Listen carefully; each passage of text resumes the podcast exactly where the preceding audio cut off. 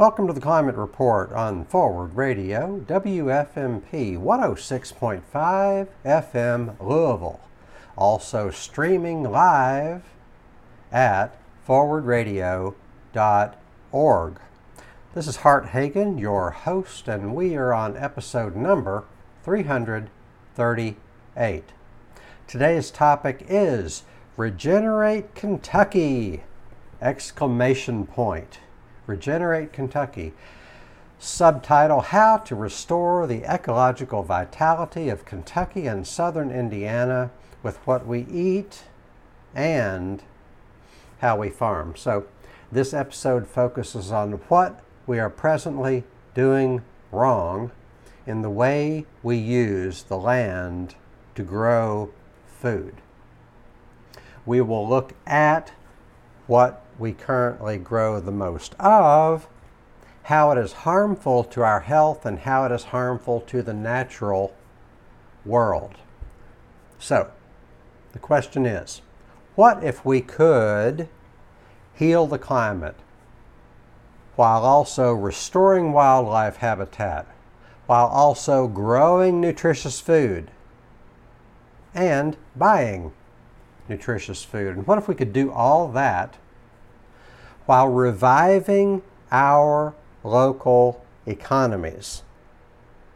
And what if we could do all that while still maintaining a reasonable degree of comfort? We're not talking about major sacrifices here, and we're talking, in fact, we're talking about a move toward more freedom, a move toward more abundance, a move toward more health, a, mo- a move toward more natural abundance, such as wildlife, bees, butterflies, birds, etc.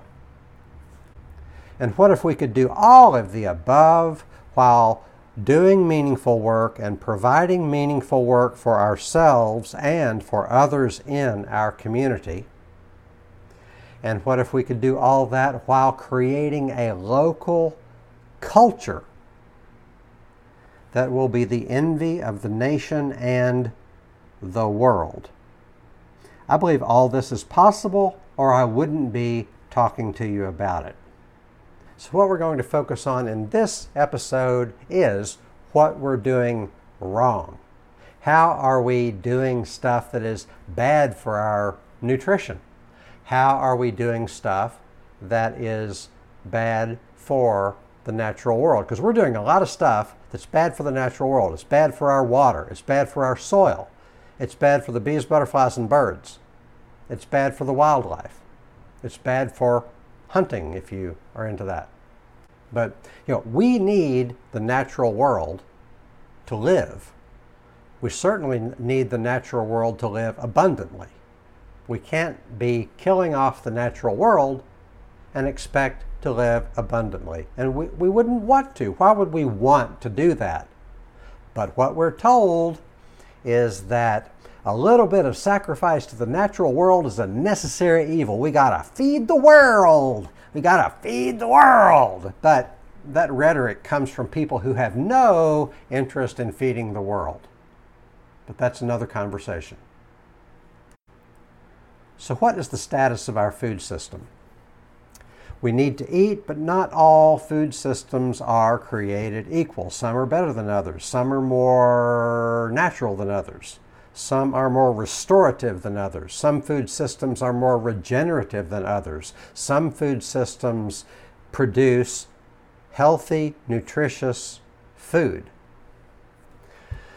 But we have a food system that delivers cheap food but it's not nutritious food. It, it, it, it, it's a system that is designed by and for what I call big food. It is designed by and for the big players. It's designed for corporations to make a profit. It is not designed for the well being of our natural world. It is not designed for the well being of the eater, the consumer and it is not designed, the system that we have is not designed for the well being of farmers. So we, we generate a lot of low nutrient food that is good for the shelf life, it's good for the profits, it receives a lot of advertising, and some of it's quite tasty to be honest, and there's nothing wrong with great taste, but we eat a lot of processed foods. And for people of limited means, sometimes processed food is all a person can afford. Hence the discussion about food deserts. Now, what is a food desert? The USDA defines a food desert as a place where you cannot get nutritious food within a mile. There are a lot of food deserts, even in rural areas where there's a lot of quote unquote food being grown.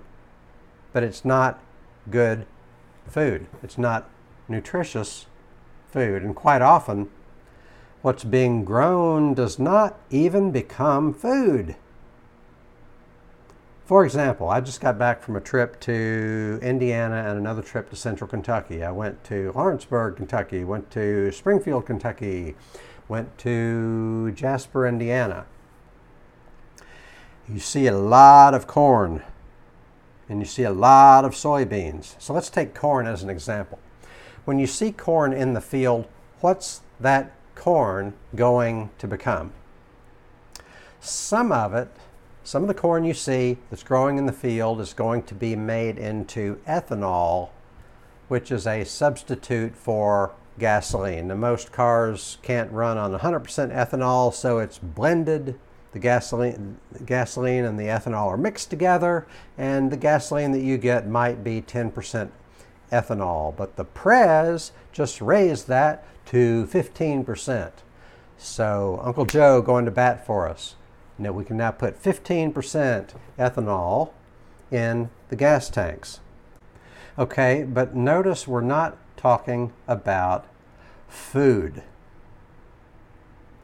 We can talk about whether growing corn for ethanol achieves any of its stated purposes. Why do they grow corn for ethanol? They grow corn for ethanol because it's supposed to give us energy independence. You don't have to, you know, get tangled up with all those Middle East countries if you're growing your energy at home, except we still get tangled up with Middle East countries. Irrespective of whether we grow our food or whether we uh, get our energy at home or not. So, energy independence has always been 90% rhetoric and less than 10% reality. The other thing that corn is grown for that is not really food, not good food, is high fructose corn syrup. So, high fructose corn syrup, is, you know, look at the label, it's in a lot of stuff. Used to be if something was sweet, it was usually sweetened with cane sugar. Now, if something is sweet, especially if it's processed food, it's got it's almost always got high fructose corn syrup, presumably because that's less expensive for the producer. Uh, and so it's, it's favorable to them. And I can guarantee, guarantee that high fructose corn syrup was developed at taxpayer expense using research and development credits, using government funded labs, government funded universities. That's just the way these things go. So, high fructose corn syrup is not for your well being or my well being or the consumer's well being or even the farmer's well being. It's for the well being of a few big companies that reap most of the profits. But that's how, that's one of the major uses of corn is high fructose corn syrup and other kind of derivatives of corn that go into highly processed foods. The single best discussion of this that I have read is from a book by Michael Pollan called The Omnivore's dilemma. It has an excellent discussion of king corn. But notice, corn, uh, it, some of it's not even grown for food, some of it is grown for something that is added to foods, but it has, it's devoid of nutrition. So just because stuff is growing in the fields doesn't mean it's food, and if it is food, doesn't mean it's good for you, and we're subsidizing all this stuff. So when you talk about high fructose corn syrup, it, it, it is a less expensive sugar substitute, um, and it's used in processed foods. Nothing wrong with processed food in moderation, but we're not talking about moderation here. We eat a lot of processed foods, we make a lot of processed foods, we sell a lot of processed foods, and we, the taxpayers, subsidize a lot of processed foods. And too often, processed food is a substitute for real food. Processed food is a substitute for nutritious food. So, we, the taxpayers of America, massively subsidize processed food, i.e., junk food. In other words, we, the taxpayers, pay the government, and then the government pays the farmers in the form of something called crop insurance and another something called guaranteed minimum payments. But it's taxpayer money. Crop insurance bails out the farmer in the case of crop failures.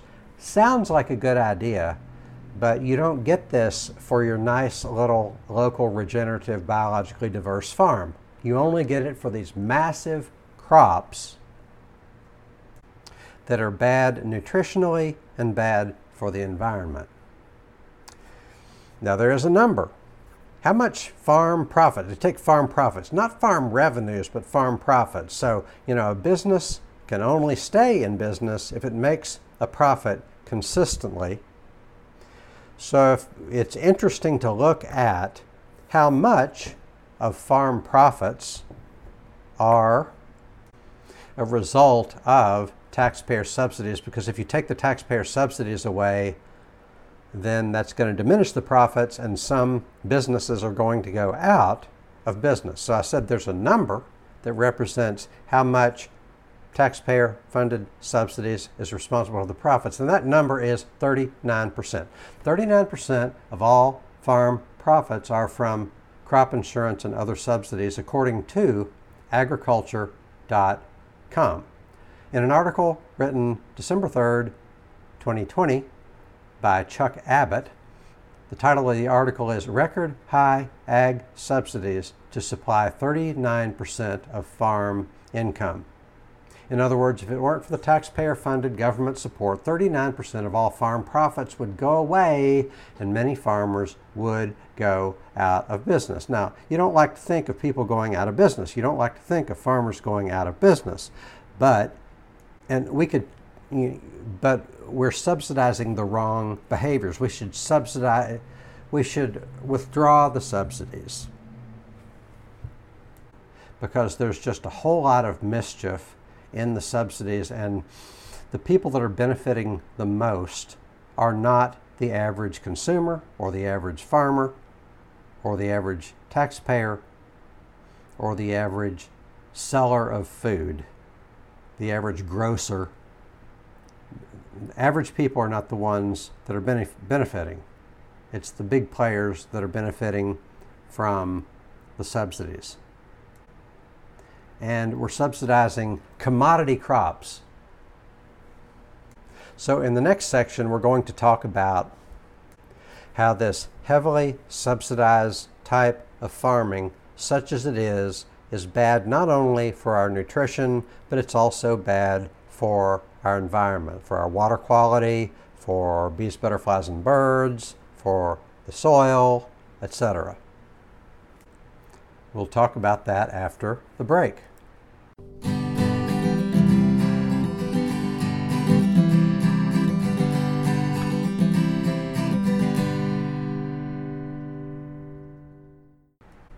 So, what we're doing here is subsidizing the very worst practice. We're talking about, you know, the topic is hey, what if we could heal the climate and restore wildlife habitat, all the while growing nutritious food, all the while having nutritious food that we can buy?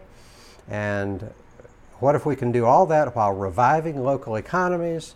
And what if we can do all that while still maintaining reasonable degrees of comfort? What if we can do that while moving toward more freedom, moving toward more abundance. What if we could do all of that while providing meaningful work for ourselves and others and creating a local economy and a local culture that will be the enemy, excuse me, the envy of the nation and the world?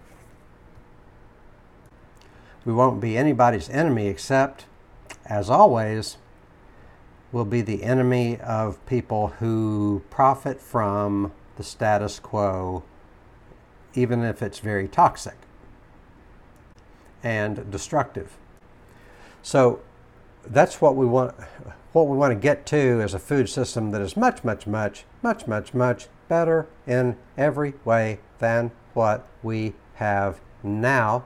And in order to point to the need for a better food system, we have to talk about how bad our food system is now and in what ways our food system is bad because we're not going to solve a problem unless people perceive that there's a problem. We have to frame the problem as something that people want to solve. We want to frame the problem as something that people are motivated to solve. But we don't have to exaggerate, we don't have to be sensationalistic, we just have to tell it like it is. So I'm going to tell it like it is about how our food system currently is bad for the environment, especially the food system that has, you know, genetically modified corn as far as the eye can see, and genetically modified soybeans as far as the eye can see. And in other words, we're going to talk about how we use the land for purposes that are destructive and toxic. So here's what I'm talking about. Do you want to know how to destroy the environment with farming? Here's how you do it. Uh, tillage is one way you do it, and pesticides, that means insecticides, fungicides, herbicides, and also chemical fertilizers. That's how you destroy the environment with farming, and that's we're doing all of that. We're doing all of that. So tillage is really bad Here's why. So tillage meaning plowing. Take a plow and somehow you're, you're churning up the soil. And the reason that's bad is because it's like soil has a structure, and when you take a plow and you plow through it, it destroys the structure of the soil. Good soil is like a sponge, in that, you know, a sponge, let's say it's a dry sponge. If it's a dry sponge and you pour water on it, then that sponge is going to soak up the water. Soil is the same way. If the soil is, let's say it's been a while since it's rained, well, good soil is still going to be a little bit moist because good soil tends to hold water a whole lot longer than bad soil. But let's say it's getting a little dry and those air pockets in the soil are going to fill up with water. And that's a very, very, very good thing because, for one thing, it rains, those air pockets fill up with water, and then when the water is flowing downward, it sucks more air into the soil from the surface. That's how soil is supposed to function. Tillage destroys all that. Because it's like this soil, a lot of it is mineral particles. The mineral particles are sand, silt, and clay. Clay is the smallest particle, silt is in between, and sand is the biggest particle. But it takes all, and, there, and there's going to be air pockets in between. There's air pockets in between. Why? Why, you might ask, are there air pockets in the soil? And the reason is because the soil has organic matter. The organic matter of soil might be 3%, it might be 5%, most, most of the time, 5% organic matter is darn good. But whatever is the optimal amount of organic matter in the soil for that region, it, that organic matter is going to kind of be bed springs. It's kind of it's kind of like a spring in between those mineral particles, and it creates a space for water and for air. Plus, that organic matter is a house in which living things live bacteria, protozoa, fungi, little microscopic worms called nematodes. That they live in those structure in that kind of they live in those air pockets and then they make more tunnels. Everything makes a tunnel about the size of what it is. So bacteria make little bitty tunnels. Protozoa make bigger tunnels. Nematodes make slightly bigger tunnels. Worms make bigger tunnels. Insect larvae make big tunnels. But they make these tunnels in the ground and then when it rains the rain is able to soak in to those tunnels without those tunnels also called pores, P O R E S, also described as porosity. Adjective is porous, or and the noun is poro, uh, the another adjective, or what what is it? Porosity sound porosity is an abstract noun, but it's these pores, it's these pore spaces, and it is absolutely critical for living soil to have those pore spaces. Otherwise, it will not be living soil. And tillage destroys all that. You go through with a plow, you break apart that sponge, and then it rains, and then all of those mineral particles sink into the holes, and it's bad.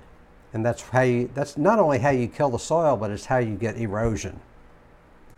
If I told you how much erosion there is per acre every year in tilled soils, you would not believe me because it's many tons per acre. And it's like our biggest export is soil because there's more soil leaving our country than anything else. It get, goes down the rivers and out into the oceans where it cannot do any good. But that's what we're doing. That's what we're doing with tillage. Tillage is very, very bad, and we're subsidizing the tillage. Wherever you see corn and soy, sometimes it's no till. That's another conversation, but way too much of it is tilled. By no till, I mean they've figured out a way to do the crop where they don't have to till. And that so that's good as far as it goes, but that's another conversation and still way too much cropland is done with tillage. So tillage kills the soil. Also, most corn and soy cropland uses glyphosate or Roundup. Glyphosate is an herbicide. That means it kills weeds or plants. Herb in that root, uh, herb as a root word in herbicide means plants. So herbicide means kill. So kill plant. Herbicide kills plants. So glyphosate is a plant killer. It is used on a large scale. I'll tell you how large in just a minute, but glyphosate has been linked to cancer, notably non Hodgkin's lymphoma. According to Beyond Pesticides, and I recommend that you, you know, any, beyondpesticides.org is an excellent website. So, according to Beyond Pesticides, despite the prevalent myth that this widely used herbicide is harmful is harmless, glyphosate is associated with a wide range of illnesses including non-Hodgkin's lymphoma, genetic damage, liver and kidney damage, endocrine disruption that means it messes with your hormones and it's all also associated with environmental damage including water contaminations, no crap, water contaminations, because all this stuff, because of the tillage and because your soil is not worth a darn, it all flows into the streams and waterways.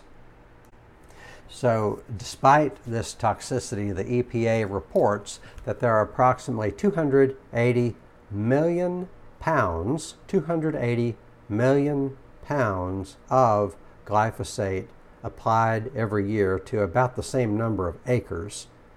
So it's about a pound of glyphosate per acre. It's also about two thirds of a pound of glyphosate per person. And of course, of course, this gets into our food, it gets into our water. It also, it's everywhere. Glyphosate is freaking everywhere. It's in our blood, it's in our urine, it's in organic farms, it's in organic cereals. It's like, what are we doing to ourselves? That's why on subsequent episodes, when we're talking about regenerate Kentucky, let's use our food system to regenerate the land, we're going to talk about, hey, how about if we buy our food from farmers that are not destroying the land and the water and the wildlife? Hey, how about that? We might have to pay a little more, but it will be worth it. And you don't, you know, you pay a little more for food, a little bit less for health care, a little bit less in terms of the degradation of the entire world. But I digress. So we've talked about that, you know, the, the way that we use much of our land, if not most of our farmland, is in monocultures such as corn and soy. It, I mean, it's, you know, and it, it destroys the soil because of the tillage, because of the chemical fertilizers, because of toxic pesticides. In the next episode, we're going to talk about, you know, what is a monoculture and why are monocultures bad, especially for the environment? Why are monocultures bad for wildlife, especially? Why do we not want to grow our food in monocultures? Why, and a monoculture is like one crop as far as the eye can see. Why do we not want to grow our food in monocultures?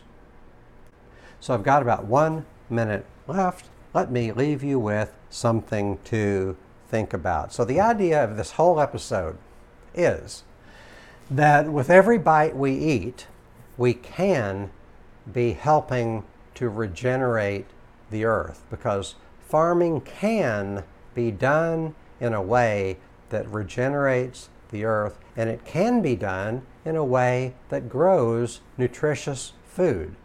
And nobody is more powerful in that scenario than the consumer. You know, I wish we had a government that is by the people, for the people, that of, by, and for the people. That, that's the rhetoric that we get, that's the propaganda that we get. Unfortunately, that it's not that way. There may come a time in the future, hopefully, there will come a time in the future when we can actually have control of our government so that public policy works for us in our food system. Currently, public policy is not for the people in our food system. Public policy currently is for these big institutions that they own. They got the, you know, the wealthy and the big institutions, the big corporations, they own our elected officials and they have captured the regulatory agencies. Otherwise, we wouldn't be having this conversation. So it's a problem to be addressed, and we will pick it up next time. I just want to remind you that we could have a food system that works for us. And as much as we might hope for better public policy, it starts with the consumer. Right now, the consumer is all we've got. That's all the time we have. Thank you so much for joining me. Have a nice day.